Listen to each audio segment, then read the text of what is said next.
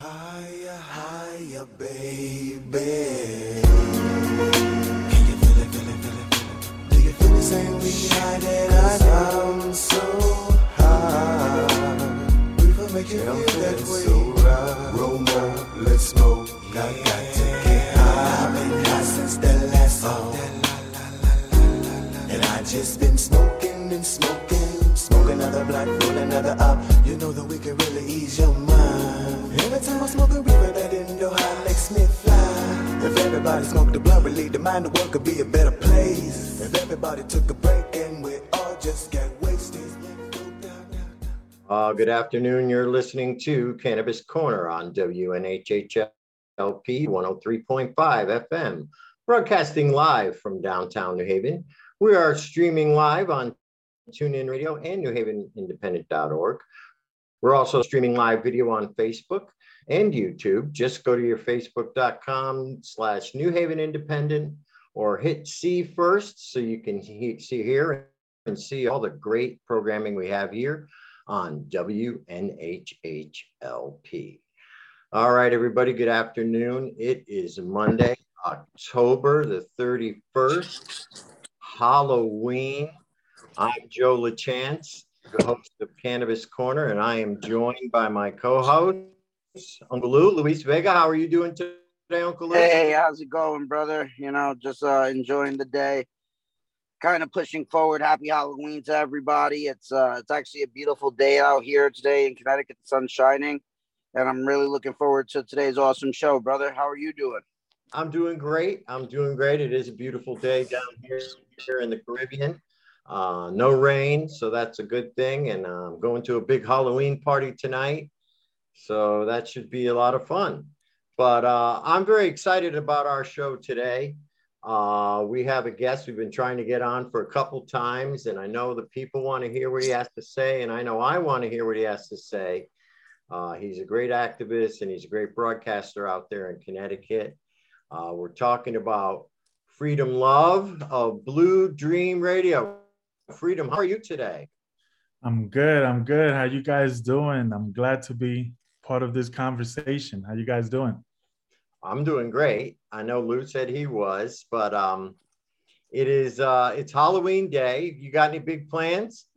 Nah, man. I mean, I'm not a big Halloween person, but the kids, you know, I have I have two, three kids, so they're big on Halloween. So taking them taking them out for trick or treating, that's about it. But I we I don't celebrate too many of these um holidays. No, yeah, I'm the same way. I mean, I, I think it's cool and everything, but I'm a bit old for that now. You know, I'm at the party because I don't dress up. I, I never dressed up. Uh, you know, I'm from the Dominican Republic. Right. Um, we don't celebrate that over there. And the only people that do celebrate is the people that go from here to live in this To in, live in in- Dominican Republic. But you know, we I'm I didn't I didn't grow up with Halloween in my house. You know, Wow. so it's kind of like um, something that is United States based. You know. Right. And well, now it's worldwide. They do it all Yeah. over the world, but you're right. It's, it's spread. I'm, I'm down from the '80s, so you know, in the '80s we we didn't have that in Dominican Republic. That's good. It's probably a good thing, you know. Uh, there's some doubts I have about this holiday, but you know they do celebrate it here where I'm at in Puerto Rico right now. So Mhm. you know I'm the next island over from you, uh, from where you came from. But um, yeah, they do celebrate it here, and they had a bunch of festivities all weekend. But so that sounds got- fun. Probably with the tropical weather, the good music, some salsa. You know, I'm a salsero myself. You know, that's that's one thing. I'm from the the the the darkest side of Dominican Republic, and we and we and we dance salsa over there. So we we right. we good at that. Yeah, same here, man. It was a big salsa party down there. Everybody was dancing. And it was a lot of fun. It was a lot of fun. It was more for the kids, but I took a stroll through because I just wanted to hear the music. And uh, so it was good. Yeah, they do celebrate a lot of, they celebrate a lot here. That's one thing I like about this place is the people really celebrate and enjoy life, you know, no matter what the situation is. And I think that's a good thing. You know, we have to do that. For sure. I'm looking to get over to the Dominican sometime because it's it's a fairly easy trip from Puerto Rico. Yes, it is. That's why a lot of people migrate to Puerto Rico before they make their escape here to the United States. Right. I, yeah, I did notice there are a lot of Dominicans here, but Mhm. uh, yeah, I'm enjoying my time here. I'd like to get back to Connecticut, but I'm going to wait until the weather's a little better. it's cold. Yes, It's bad timing for you to come. that's exactly right. Exactly. Well, a lot of that is also your health, bro. You can't be out here during this weather. Your quality of life is absolutely horrible out here. Um, so once again, them tropic islands produce amazing health benefits on top of everything. Exactly right. Exactly right. It's it's amazing what being out in nature and around all the water surrounding you can do for your health. Uh, my health has greatly improved since I've been here, since before I left. So uh, I'm very grateful. That's that processed food we have. It's a little bit of everything that the American culture has done to make things easy. You know what I mean?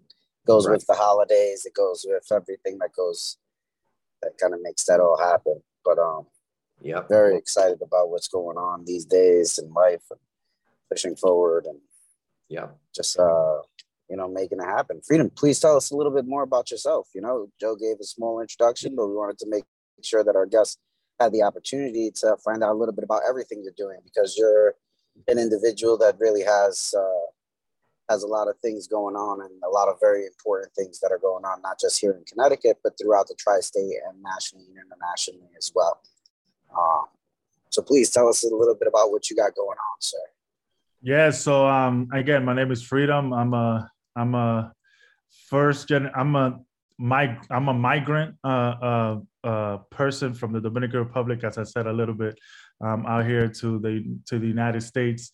I'm a farmer. I'm a I'm a I'm a father. Uh, I'm a you know community activist. So right now I'm I have a nonprofit in the South Bronx. Um, it's called One Freedom for All. We do um, work around food justice and ending the school to prison pipeline, um, um, teaching our young people what urban farming is, teaching them how to build their own community farms, um, their own rooftop gardens, you know, dealing with a hydroponic, aquaponics. So we do a lot of variety of teaching how to deal, how to, you know, build that relationship um, with the earth, um, either through through water or through the soil. Um, so for, for for me, I'm a uh, that I'm big on on you know land stewardship. So that's why I became a farmer. Um, I'm also a podcaster, so I have Blue Dream Radio, um, which has been dormant for the past two years. I've been focusing on the farm and in this nonprofit and and pushing hemp forward and doing all these different things um, that we do here at the farm and at the nonprofit. Um, but I also do a little bit of podcasting. Um, I also, you know, I'm part of many different um, uh, uh, um, boards here in Connecticut for farmers. So CT NOFA. So I'm part of that board. I'm part of the, the steering committee for um, the new CT Farmers Alliance. Um, I'm doing a lot. I'm part of many different working groups with the with the Young Farmers Alliance as well um, nationally. So I do a lot of a, a little bit of everything. Um, I wear many different hats.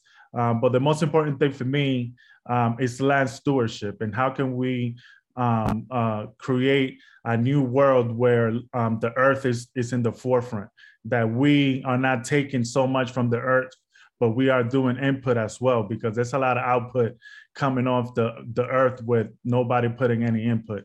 Um, so for me, it's my main thing is about regenerative agriculture, um, and creating a way for sustainability in our communities because right now we are so codependent on what's happening um, that we're not focusing on how we're going to survive when shit hit the fan. So farming is like a, a, a direct um, impact um, action that people can take just by learning how to grow little things in their homes. Um, they need to start learning how to, you know, grow their own food um, and disattach themselves a little bit from the machine. So um, that's a, a, a, little bit of the work. I do a little consulting as well. So I do agronomy consulting. So I help people uh, put together their farms, you know, their hemp farming uh, um, facilities and hemp farming operations. So I do a little bit of everything um, um, in Connecticut and throughout the country. Wow, I, I think that's great work because uh, I'm down here doing the same thing uh, with some community gardens and stuff because that art of growing your own food and being self-sufficient is something that was lost Well, Mhm. you know, and one of the really amazing things um, is I want to point out that not only are you helping the community learn all of this, but you're actually leading by example. you have a very, um, very special thing going on, and homesteading is such a is such an activity that really practices everything that you're talking about. And you have a a new homestead for you and your family, and it's something that a lot of people have gravitated towards and you're being very humble about it as well right now but it's one of those things that kind of ties everything together and uh, provides a space for that teaching for that learning and please share how people can get in contact with you if they want to do any of these side these things um, share where you know usually we do that at the end alone but i think during this conversation it would be great that we at least repeat it a couple times so that people can actually take part in in the uh, community building that you have going on in, in your space you know Yeah, yeah. I mean, for me, it's it's all about education, and and right now that's what's lacking um, in our communities is make is creating those spaces where people um, can learn the industry, not you know the cannabis industry, which I push. I tell people that it's cool that they want to get into the weed business um, and spend a bunch of money where the MSOs got a stronghold. Um, they, there's if you are a person of color, if you're not a monigote, you know, that's what Puerto Ricans call people that are being pulled by the strings. If you're not a monigote, if you're not a face, um, uh, for them to be able to say they're doing equity, um, uh, um, you're not going to make any money in this cannabis industry. So for me, it's like, you know, educating our, our people that it's cool, all these businesses that you can create in the cannabis industry, but how can you rebuild the earth? And for me, you know, being a homestead, even though it's it's it's not so much as a home as, as a homestead, but more as a farmstead because we are a small farm on three acres. We grow hemp, um, we have uh, uh, um, livestock, we do vegetables, and we grow for ourselves and for the community. Um, but at the end of the day, it's like for our communities to really make impact. Um, uh, in in this in this world, this it got to be what a regenerative crop and what more than a regenerative crop than hemp. And i tell people like it's cool like get your hand trying to make some money in the cat in, in the marijuana industry sell your weed because weed you know people's going to buy weed. But if you want something that's to be longevity um, is that fiber is that is that um, grain that you can get out of the hemp. Uh, because for us uh, it's not viable. It's not a viable business to have a business in the cannabis industry right now because they're not letting us in, and they will not let us in because there's a few people that got a stronghold on this industry. And if people want to reach out, you know, they can reach out to my Blue Dream Radio on on Instagram or Facebook. Um, my Cimarron Farmstead on on Instagram on Facebook. You can reach out to me there um, and connect with me, but at the end of the day, it's about education and creating um, solution-based uh, um, uh, uh, organizing so people can organize. Because a lot of things that happen here in Connecticut, um, especially with with the legalization of cannabis, is that you know the bill got legalized and then everybody is out for themselves. It got legalized the fucked up way. Um, they legalized even though you know the bill is fucked up all around the way. this is this Um, is regular radio brother Oh, I'm sorry. I apologize for the cursing. Um, but if you know how messed up it got um, here in Connecticut, um, you know everybody's out for themselves, uh, and we need to create um, solution-based organizing to be able to mobilize people um, to fight uh, for just industry, a just industry in every level, because there's intersections with cannabis, with food insecurity, with education. Um, there's a lot of intersections that we need to meet um, and start organizing around and start fundraising within ourselves um, to be able to combat uh, this injustices that's happening in our communities. And I apologize again for the cursing. I do forget that we are in in public radio and not on a podcast. So I apologize for that. It's all good. I don't think we'll get kicked off. I'll find out at the end of the show, but it, it, it happens. It happens. I think we're on a delay. But um, no, you made you made a lot of good points there. You know, especially about two things that struck me. One was as soon as cannabis got legalized, it seemed like everybody was in a rush for themselves. Mm-hmm. Everybody wanted to jump in the industry. And and now I think people are starting to wake up to the fact now that they're seeing the way this lottery went, now that they're seeing the people that they actually started giving licenses to, the reality of it being that yeah, maybe I won't be able to get into this industry and make the kind of money I thought I was going to make because the way the state made the laws, they made it mm-hmm. favorable to other people, even though it looks like on paper, oh, we're doing equity, we're doing equity. All the partners I looked, most of them are out of state, mm-hmm. MSOs, you know, people that you you know you look at them and go, how is this equitable? It's like I knew a ton of people who would have qualified for this licenses, but they didn't get them. They didn't get them, and they put in lotteries and they did all the things, but they didn't get them, and they were deserving. Yet the people who aren't deserving seem to be the ones getting them.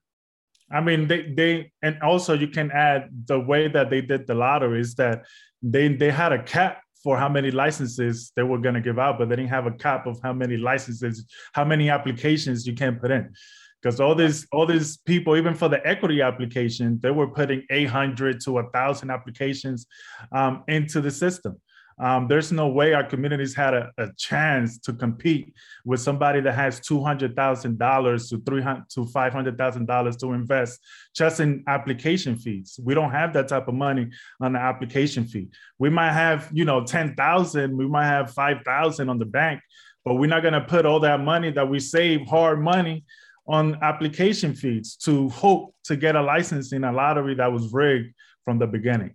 Um, so for me, it's like the all around. Um, it's just it was not well orchestrated the way they did it. They left out even indigenous communities out of out of the playing field. Um, so it's like to me, the all the way around from the start to the end, and the way it's shaping out.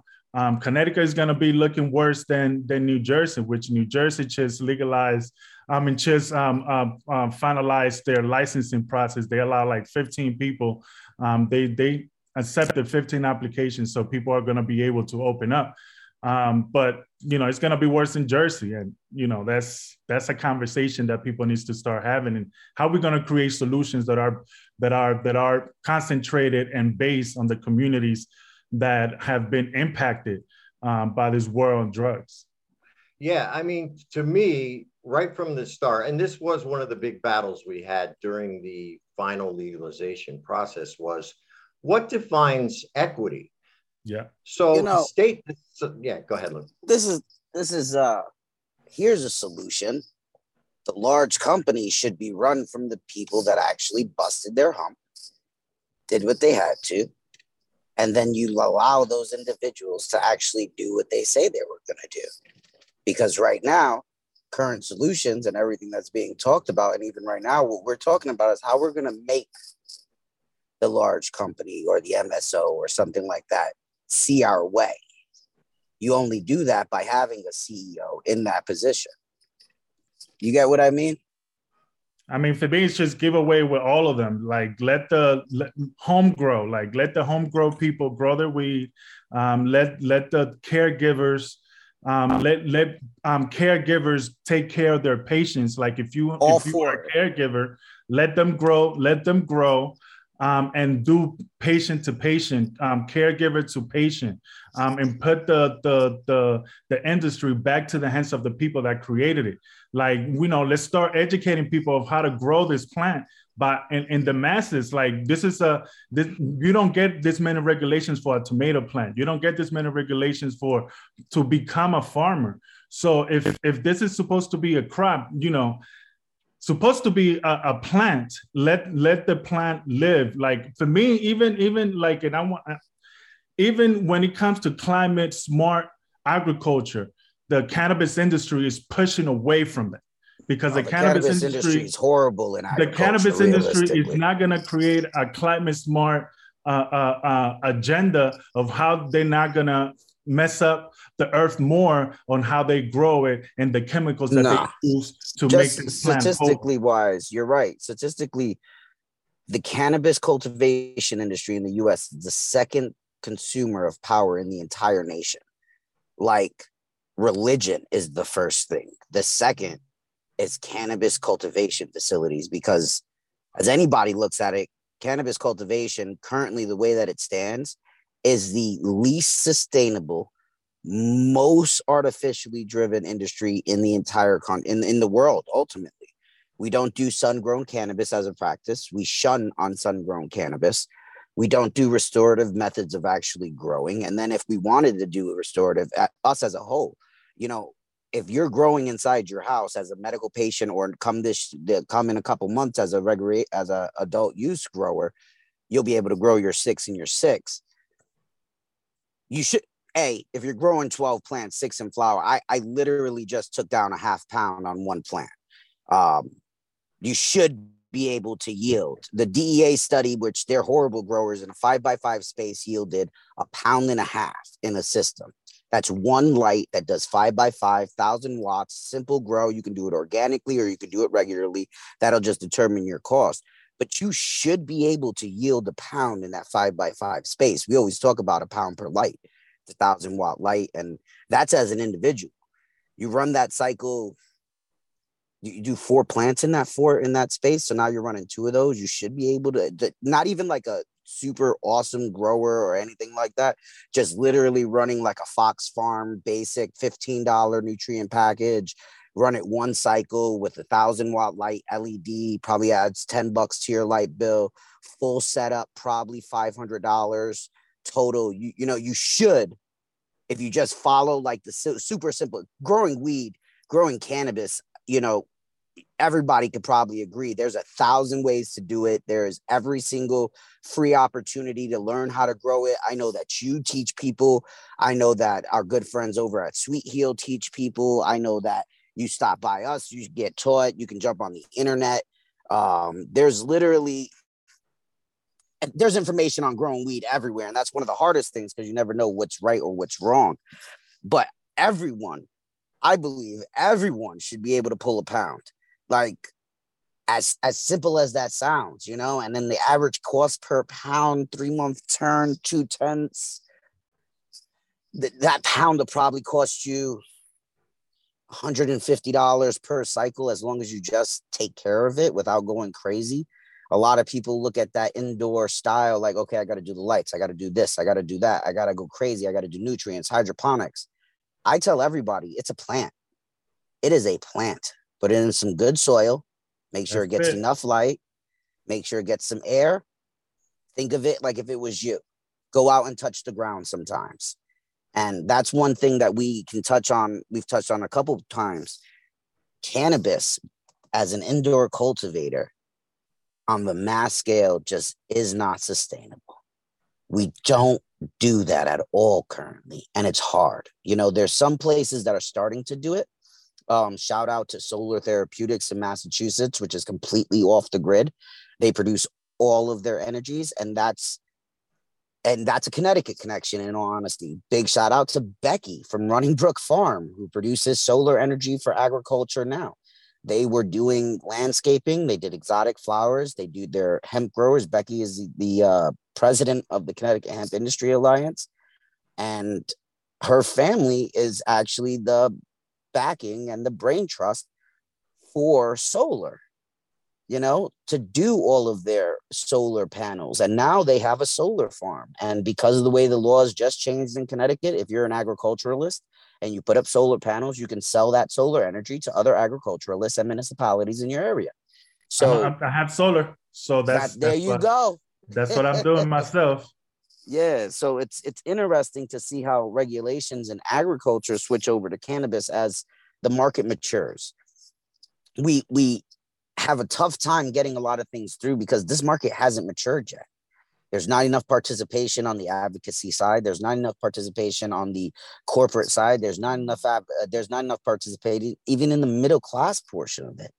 You know what I mean? So it's it makes it that you have to now define what you want to do versus I mean, you know what I mean? Be versus going into where you're looking what are you looking to do? You know are you a medical marijuana advocate? Are you a not you particularly but i'm talking the state itself because if we go to new york boy do they organize well.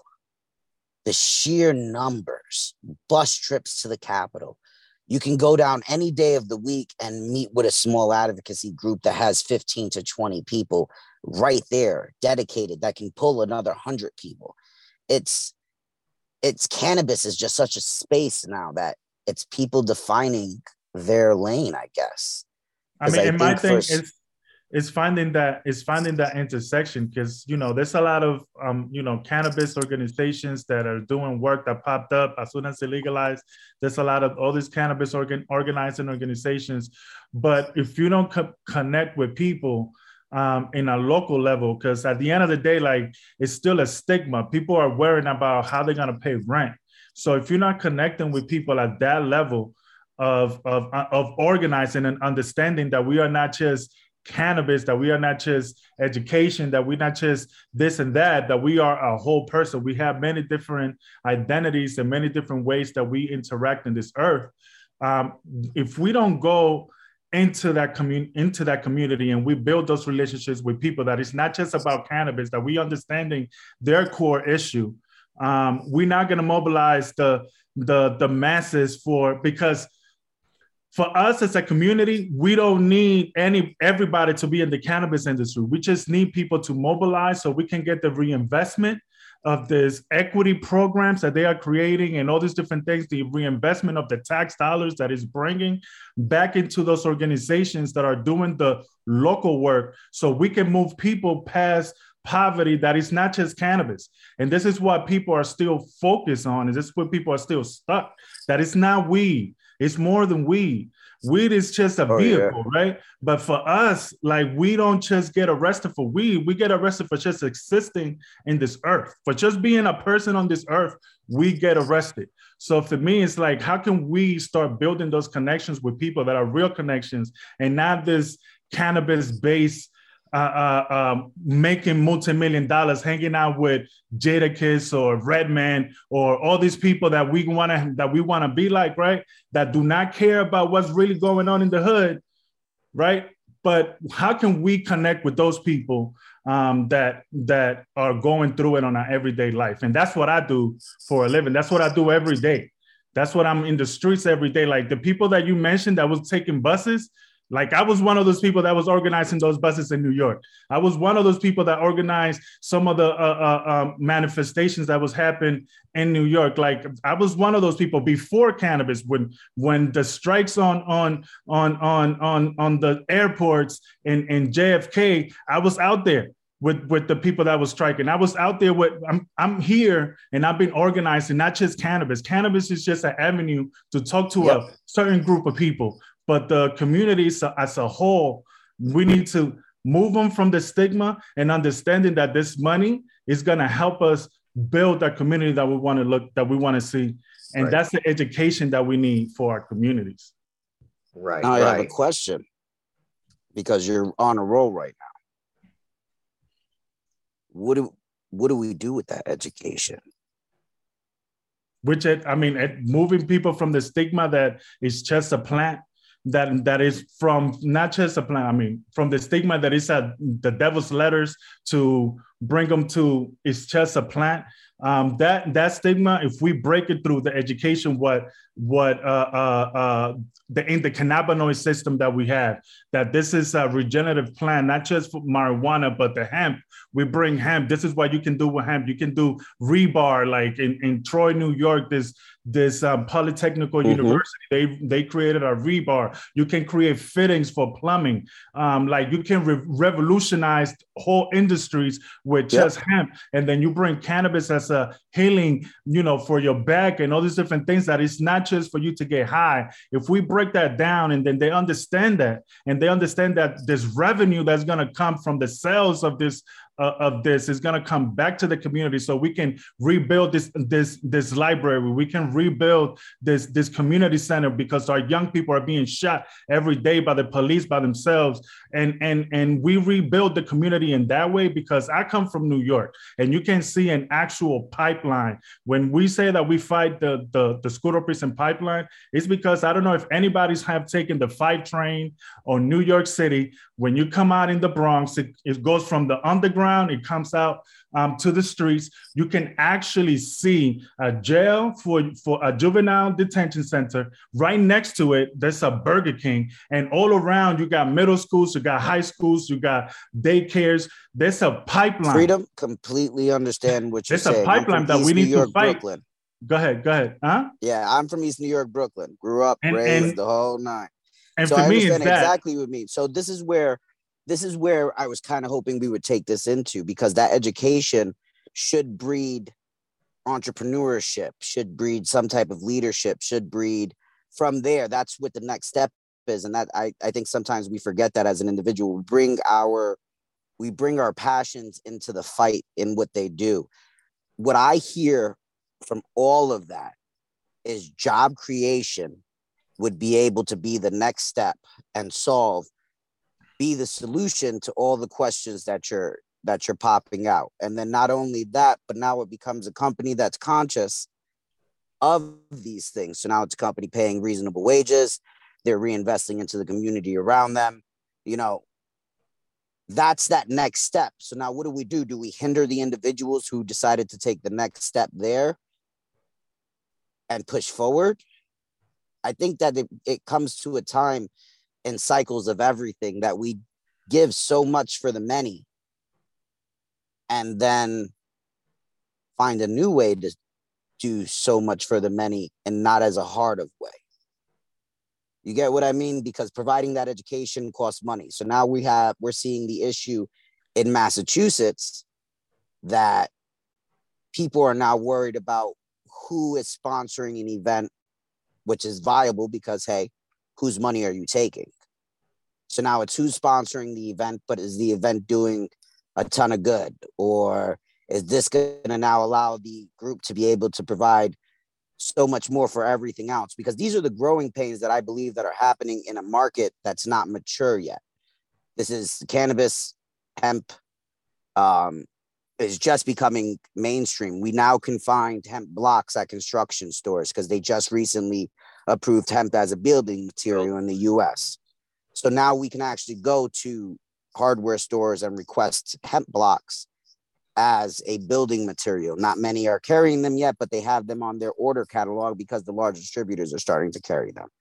Um, but we're watching this market mature and now it's people have to set their clear lanes and what they're looking to do you know what i mean are they looking to we have adult use cannabis. And the same thing with new york and massachusetts. And you know as the states continue to follow where are you looking to work as an individual? Are you looking to now be the advocate pushing for the regulation change be an implementer be somebody who's looking to be in the space as a job creator. Like now it becomes, it was started from it wasn't legal. Now we're all fighting for it to be legal. Now it's legal. Now we have to pick our lanes. You know what I mean? Are we, did we fight for this for the adult side? Did we fight for this for the medical side? Because nobody right now can say that they're in any of these states, they're fighting for the medical side. The medical side has been almost forgotten in so many places. And that's one of the hardest things because now the medical regulations are being changed willy nilly allowing for literally at least in this state and in New York it's it's like 16 cultivators were medical. Now there's 100 and something that are adult use but now we're seeing changes in regulations for the medical providers allowing them way more openness. And it's like we're missing those because nobody's decided to be the medical. I'm focusing on medical. And in this state we have a couple people that do do that. We have Christina we have Higher Health, we have Sweet Heal. These are some of the larger hemp brands in Connecticut that focus mostly on the medicinal side of cannabis, and they they advocate for that as much. And then there's the adult use side, and that's a huge battle in itself because now, who is it? Is it craft cannabis? Is it the middle of the road mom and pop? Is it the large MSO? Is it the individual who decided to get an angel investor? Is it how did it go? You know what I mean? Now there opens up so many different ways. We're seeing that New York was one of the first states that really allowed farmers to transition from hemp to cannabis and allowing them to actually take large loans from banks or financiers or investors without having to sell very much of their business or any of their business. big shout out to uh, Ananda Farms. That was the the big uh, the big the big picture study of the whole thing. You know what I mean? She was able to get full funding from a bank with zero sale of her business and and get to turn her business from a small family um small family farm very small family farm between her and her wife and the kids and now they're they're a large cannabis producer um big ag educator big big awesome supporter of our show as well so big shout out to them as well um i know that you have you have taken charge of the hemp space. You know that longevity portion is so important because people are are only going to now open their eyes to how fiber can literally replace anything that's synthetically made. You know what i mean? So that kind of puts us in that space. You know what i find interesting with all this talk about sustainability right? All we hear about is solar wind and how bad oil is.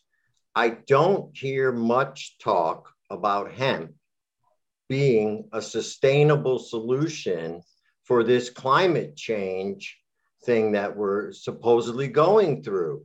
And and and the government made it legal but it seems like now they're ignoring it. Then why did they make it legal if they're not going to utilize the benefits of it and i understand the hemp business is small now but shouldn't government subsidies be going into hemp farms into hemp, making hemp uh, production facilities that can build these bricks, make the hemp ethanol. I mean, is that's where I think a lot of advocacy is being missed on a national level. Um, you know, we talk about what Jason did down there with Joe Biden and how Joe Biden freed all the, you know, all the zero cannabis prisoners that were in there, but how they're holding their feet to the fire to release all of them we see that the feds are doing something on the cannabis side a little bit, but I've seen not a peep on the hemp side. And, and is that's an area that I think really needs to be looked into. You know, why isn't the government, you know, getting involved in, and seeing this on a worldwide basis? Because it's going to put a lot of industries out of business, and they still haven't understanding how they're going to monetize it um, in a way that um, is gonna just benefit the small group. But I just want to go back to one of the things. It's like um, that Lewis mentioned. For me, it's like it's not just um, you know I always talk about what's happening, um, but creating entrepreneurship um, opportunities for communities is like in the forefront. Right. So for me, we need to understand that everything that we do got to come with the advocacy portion. No matter what you're doing, in this earth with from accounting all the way from accounting to having a cannabis uh, uh, uh, multi you know state operator business like you need to do everything that you do with advocacy and and justice um, in your work right? So for me the way that i create entrepreneurship opportunities for my young people and i'm gonna talk about young people because that's that's the the the the demographics that that I work with between the ages of 15 and 25 um, uh, uh, for me is creating this education opportunities, which I do without no money, because you know a lot of people say you need money to do this education.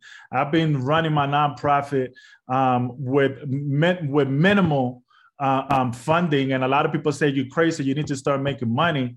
Um, but my thing is that the money is going to be made when it's going to be made but i do the work that I needs to be done for these young people and i teach them that money come first even though the nonprofit is doing the work with minimal money but we teach them that money comes first. And at the end of the day if you want to become a free thinker and you know have opportunities you need to create some type of wealth um, that is not just you know becoming a rapper or a basketball player or all these different things. It's like or not or or going to college and struggling.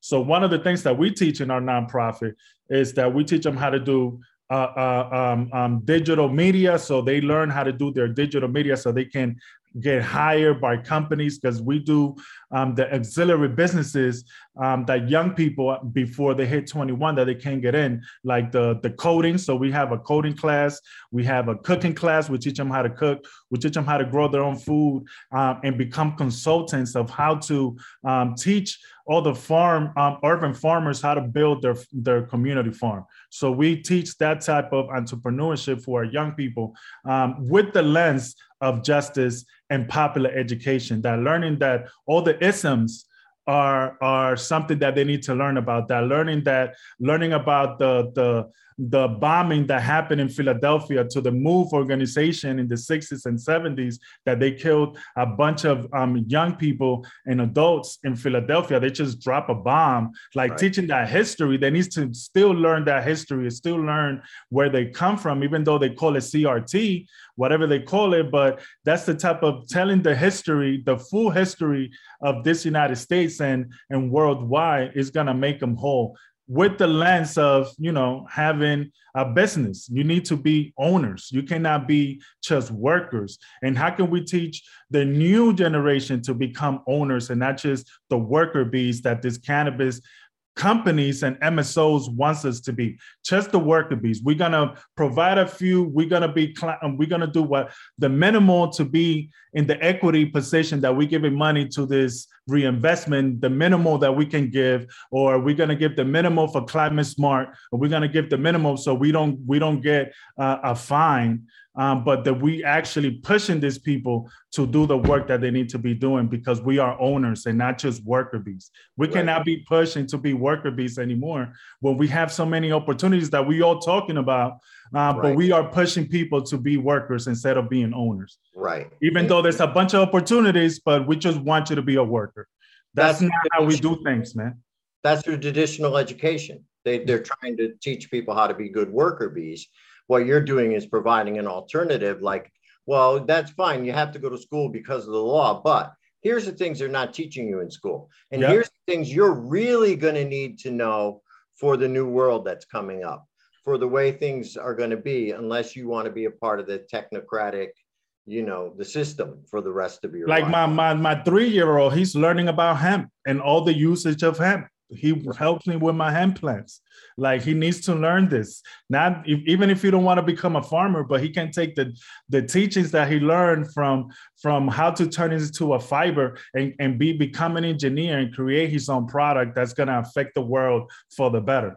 Like that's the type of education that we need to start teaching our young people is how can they be be innovators um, within this system that i only want them to be worker bees and we can you know it's we need to change the narrative.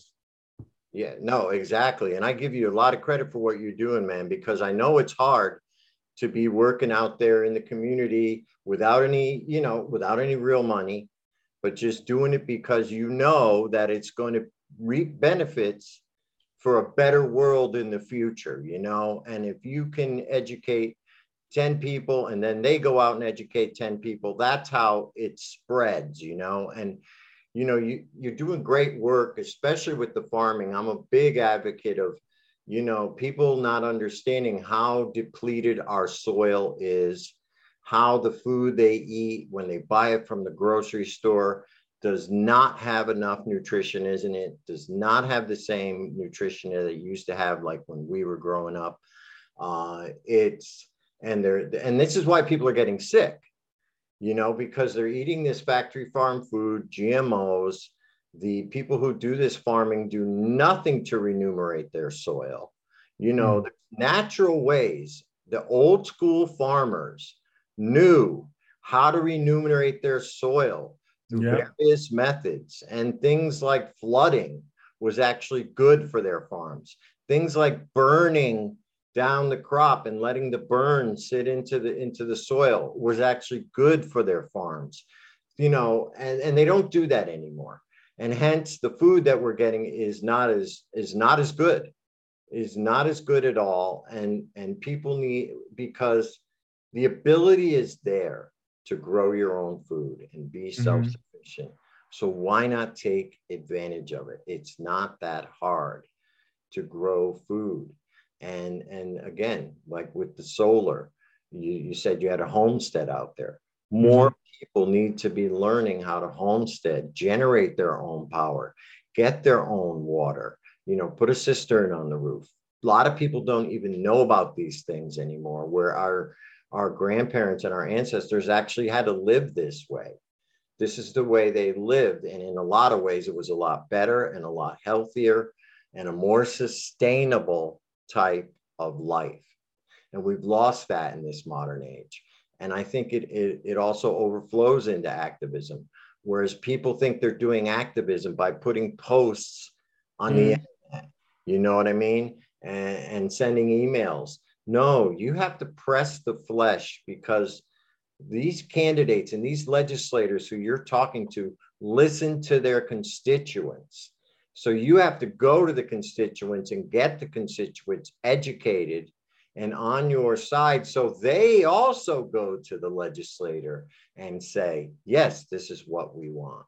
This is what we want for a community. I know now, are you based in Connecticut now?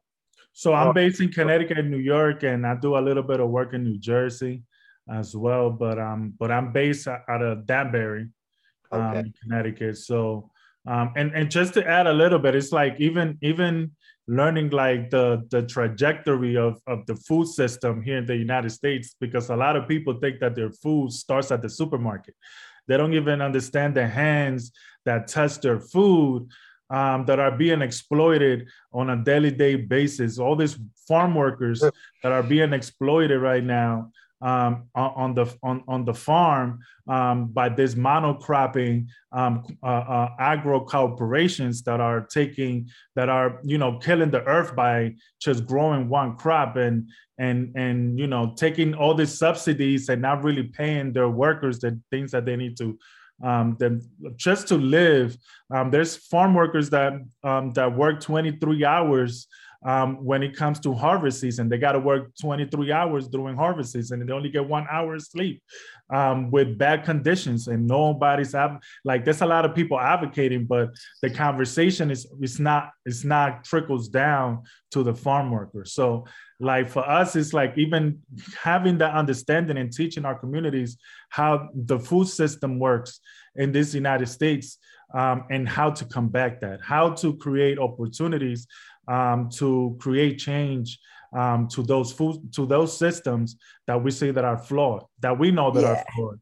So and you know with yeah. those that's also making sure we actually advocate in the right places. We don't have those systems in Connecticut, but they're very prevalent in like the Midwest and the West Coast where they have so much. We just don't have the room. That's where the toughest parts of it is. That's why like a Connecticut Connecticut farmer like yourself, like myself, we get almost nothing in that realm. So it's even more disadvantage when you're a farmer in a state that only recognizes small farms. It's like we get even less on top of it. You know what I mean?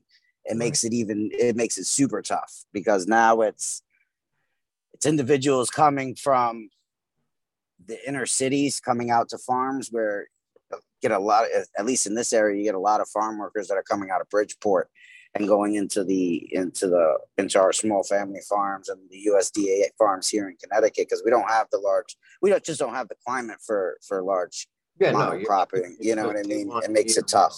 They want yeah, that's it. that's that year round, and then it's really tough and to be a farmer in the state. And then even when you when you do everything, it's like you have to you have to choose multiple crops to do you know what i mean? You have to rotate three or four crops out and that's how you find a little bit of funding that you can find. It makes it even harder when you're just a small like a super small family farm with no employees or it's uh but as we continue to go it is that time joe we have to uh let's make sure everybody knows how to contact freedom.